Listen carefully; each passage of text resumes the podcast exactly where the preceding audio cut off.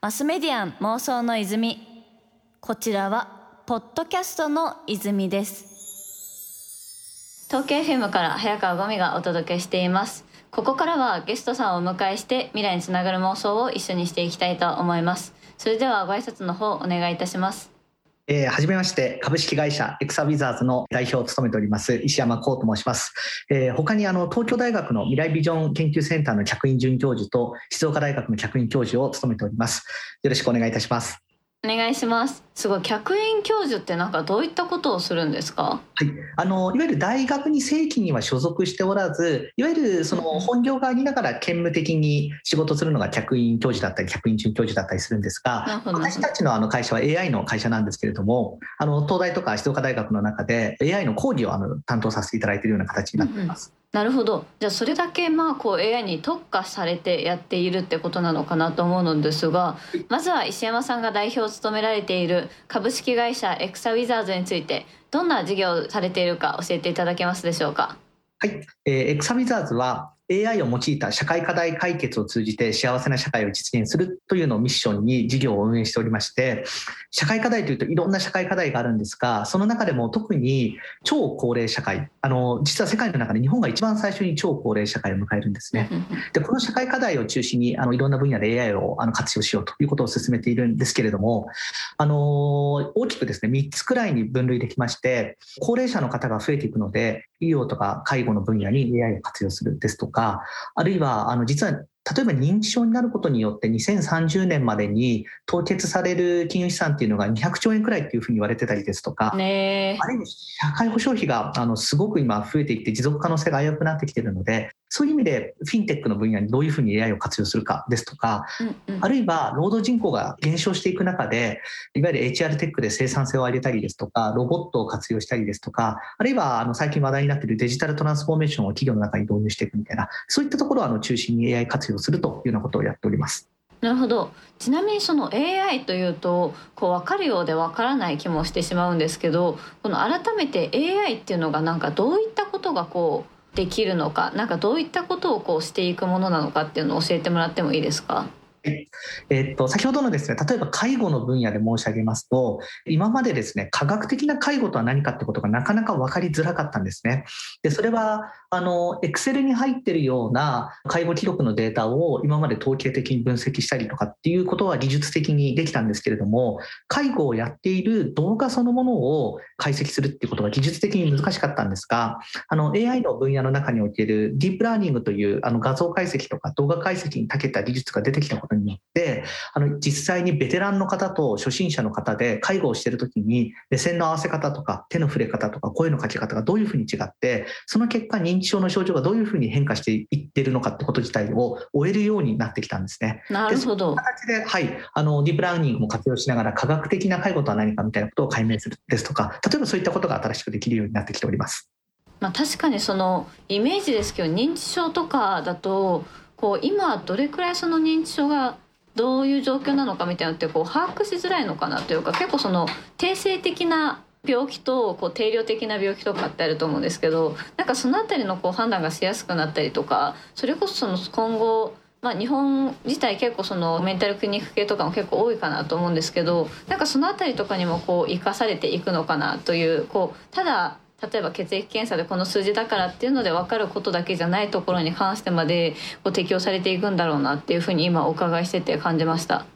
あありがとうございます。あのおっしゃる通りで当然このフィジカルな分野例えば、レントゲンを取って、あの、その画像を解析するとかですね、みたいなことも AI ではできるんですが、今、あの、おっしゃってくださった、はいはい、いわゆるそのメンタルヘルスの分野でもすごく AI が使われ始めています。で先ほどのご紹介させていただいた認知症の分野では、実は、あの、ノーベル賞受賞者と Google の創業者のセルゲイ・ブリンさんが一緒に共同研究をしたりとか、あるいはビル・ゲイツさんがアルツハイマー病のプロジェクトビル・ゲイツ財団で分析されてたりとか、例えば、あるいはうつ病の分野で申し上げますと、あの、アメリカに National Institute of Mental Health っていう、まあ、うつ病治から制御しているような団体があるんですが、長年ここをトップを務められてたトーマス・インセルさんっていう方がそこを辞めて、いきなり Google のビッグデータ driven でうつ病の研究をやり直すですとか、さらに今そこから退職されて自分の会社を立ち上げられていて、えーと、ジェフ・ベゾスから投資を受けていて、まあ、ビッグデータ AI を活用しながら新しい認知行動療法ができるようなスマートフォンのアプリを作ってたりとかっていうことで、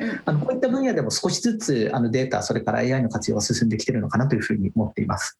なるほど。結構なんか今お伺いしただけでもこうかなりの数があるなという印象があるんですけどなんかこれだけその多くのまあ事業をやられてるのかなという感じですけど今ってどのくらいの数の事業を手掛けられてるんですか？えっと実は今申し上げた通りでいろんなアイデアに AI が活用できるので年間こなしている案件数でいうともう200件ぐらいを毎年やってるような形になっていて、新しい AI の活用方法もどんどん探索していくというようなことをやっています。なるほど確かにこうやっていきたいことが結局それだけまあ大きなビジョンがあってということなのかなと思うんですけどこのなぜそこまで AI にこだわられてるのかって部分だったりとかなんか今後その AI の技術はすごい多分いろいろなことが見えてらっしゃるのかなと思うんですけど何をこの日本とか世界にもたらしてくれるかなとこう考えられてますでしょうか？そうですね。あの、まあ、自分がやっぱり学生時代に AI ってすごくポテンシャルがあるなというふうに思ったのは、私自身もともと社会科学をあの研究していたんですね。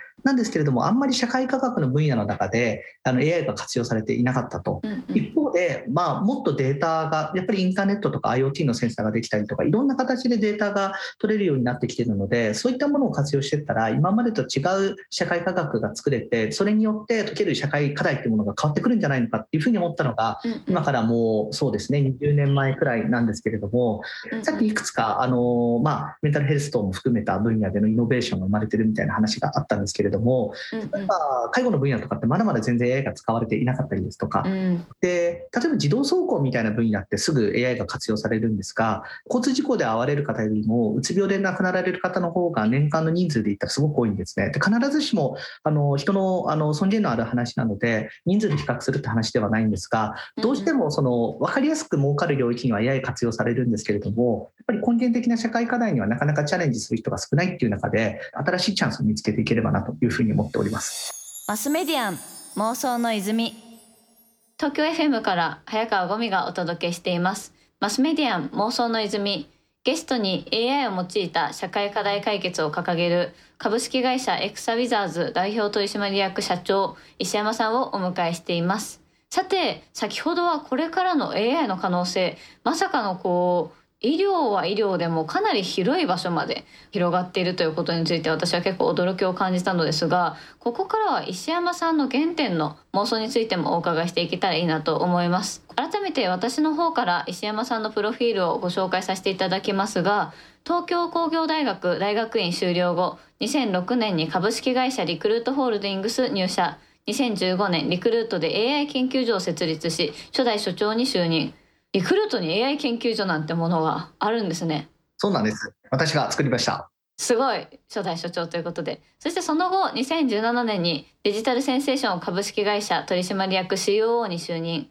10月の合併を機に現職就任ということでこれまでそうですねあの大学生とか学生時代っていうのはなんかどういう学生だったんですか？えっと、実はですね、今でこそ AI の研究者としてご紹介いただいているんですけれども、もともとは文系の出身だったんです。うんうん、で、えー、大学2年生の時に9.11があったんですけれども、はい、まあ、ニュースを見ている中で今アメリカがどんなふうになっているんだろうと思ったんですが今まで実は1回もですね当時海外旅行に行ったことがなくてですねでお金もなくてどうしようかなっていうふうに悩んでいた時にたまたまアメリカのカーネギーメロン大学という大学で人工知能のプログラミングコンテストがあると、うん、で日本を予選で通過すると無料でアメリカに行けるみたいな話がありまして、えーと、ただでですね実はアメリカに行きたいから AI のプログラミングを勉強したっていうのが一番最初のきっかけだったんです。なるほど。そしたらある意味そのきっかけはちょっとこう意外なところというか行ってみたいなくらいの感覚で始まったところって感じですよね。はい、おっしゃる通りです。で、その後どうされたんですか？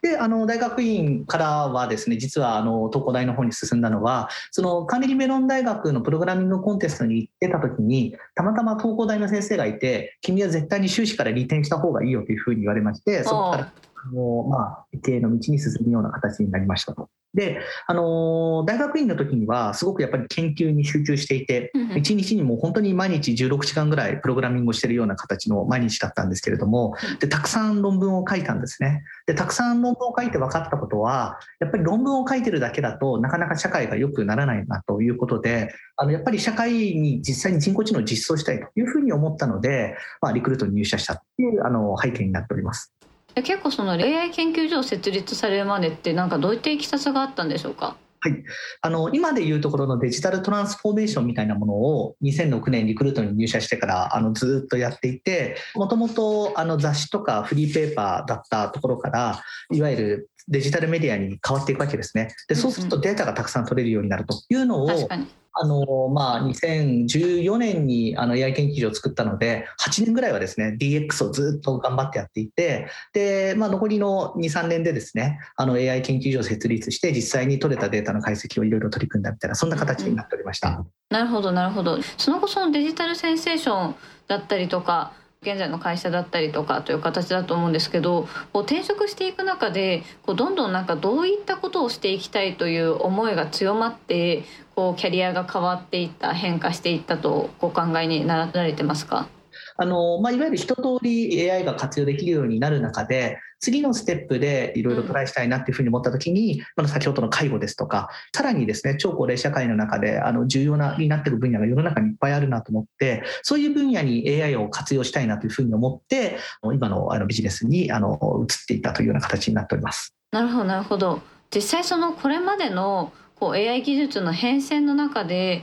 ここは結構自分的に衝撃だったなとかってありますでしょうか？そうですね。あのそういう意味では1個のきっかけっていう意味ではあのディープラーニングと呼ばれる、うん、あの画像解析の技術が飛躍的に進化。解析すごいですよね。今もうかなりいろんな分野で活用できるようになってきてるなっていうふうに思います。例えば医療の分野ですと薬を作るためにあの化合物って言われているその科学的な化学的な構造自体をですね、うん、AI で分析することによってあの何度ぐらいで溶けそうかとか毒性がありそうな自体を予測することができて、あの創薬の開発プロセスが効率化されるみたいなところに始まりまして細胞の画像も解析できますしもっとさらに大きくなっていった臓器の画像も解析できますし最近ですとその歩き方とか姿勢のデータから特定の病気があるかどうかの予測ができるとかですね。あるいはあのメンタルヘルスみたいなところも含めてかなりいろんな領域で AI が活用できるような形になってきております。マスメディアン妄想の泉。東京 FM から早川ゴミがお届けしています。マスメディアン妄想の泉。ゲストに AI を用いた社会課題解決を掲げる株式会社エクサウィザーズ代表取締役社長石山さんをお迎えしています。さて石山さんはこれからちょっと先の未来についてそれこそ会社でいうとこうビジョンだったりとかそういったものも近いかなと思うんですけどどんな未来を妄想しているのかお話を伺ってまいりたいのですが今後その石山さんが望む希望しているこれからのこう AI の活用のされ方みたいなものってどんな感じなんですかね？はい。あの、まあ、いろんな方とお話をするんですね。で、そうすると、例えば、すっごいちっちゃいルンバみたいなお掃除ロボットですね。が、頭の中を、脳みその中をこうバーって走ってですね、認知症の問題を解決するとか、そういうことできないんですか？とかっていう話もいただいたりすることあるんですけれども。なるほど、なるほど。そういう未来もあの素晴らしいなと思いつつ、今の技術だと一足飛びにはそこまでいかないので、うんうん、もう少しあの地道な AI の活用方法っていうものをくっつけていく必要があるかなと思います。ただ、そこにはやっぱりすごく可能性があって、先ほど科学的な介護のお話をしましたが、じゃあみんなが科学的な介護ができるようになるために、うん、えっと、スマホでですね、介護をしている動画を撮って送ってくれたら AI が赤ペンを入れて返してくれるみたいなことも少しずつできるようになってたりする、ね、はいはい、でそうすると世の中の介護レベルがどんどん上がっていくと。でもう一つやってるのがじゃあそういう科学的な介護でいろんなこの介入をした時の社会的なインパクトってあのどのくらいあるのかということを評価していった方がいいよねっていう話なんですが、うんうん、あの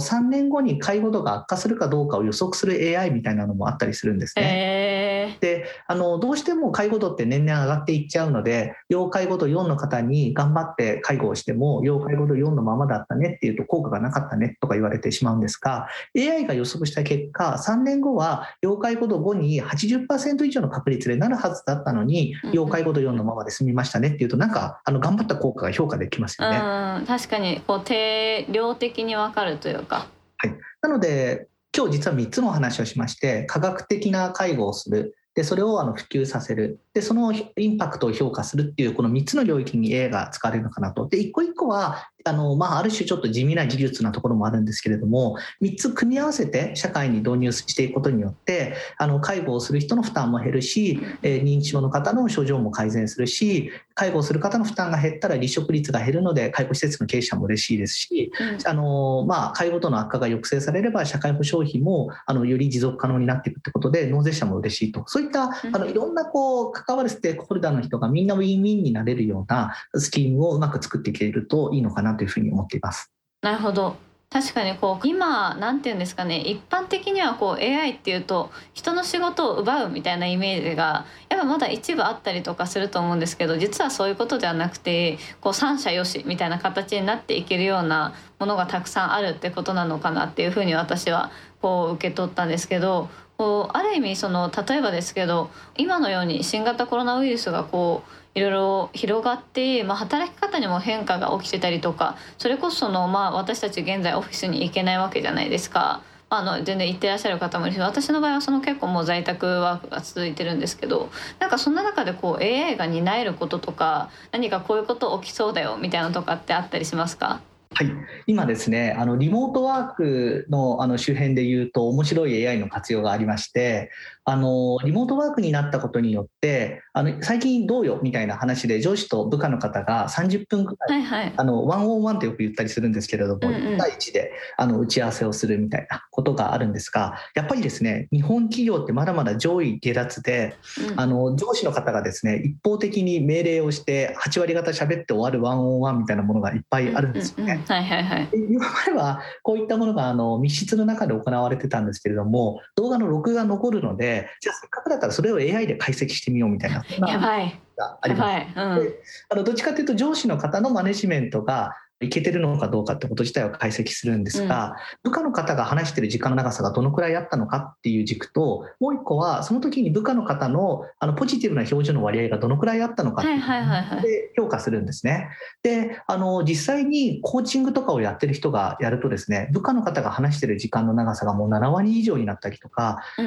うん、全体の中でもポジティブな表情が3割以上になったりするんですね。ただあのいきなりそんなところまではいけないので今の状態をあの出発点としながらじゃあ2年後にこの会社のあのミドルマネジメントの人中間管理職の人がコーチングの人と比較的近いようなクオリティでのワンオンワンあのコーチングができるような形にしましょうと。でこれが平均値でみんなそのくらいできるようになったら会社全体の文化的なイメージがすごく変わるのでそういったところまで持っていきませんかみたいなことをあのいろんな大企業の皆様とやらせていただいたりしております。マスメディアン妄想の泉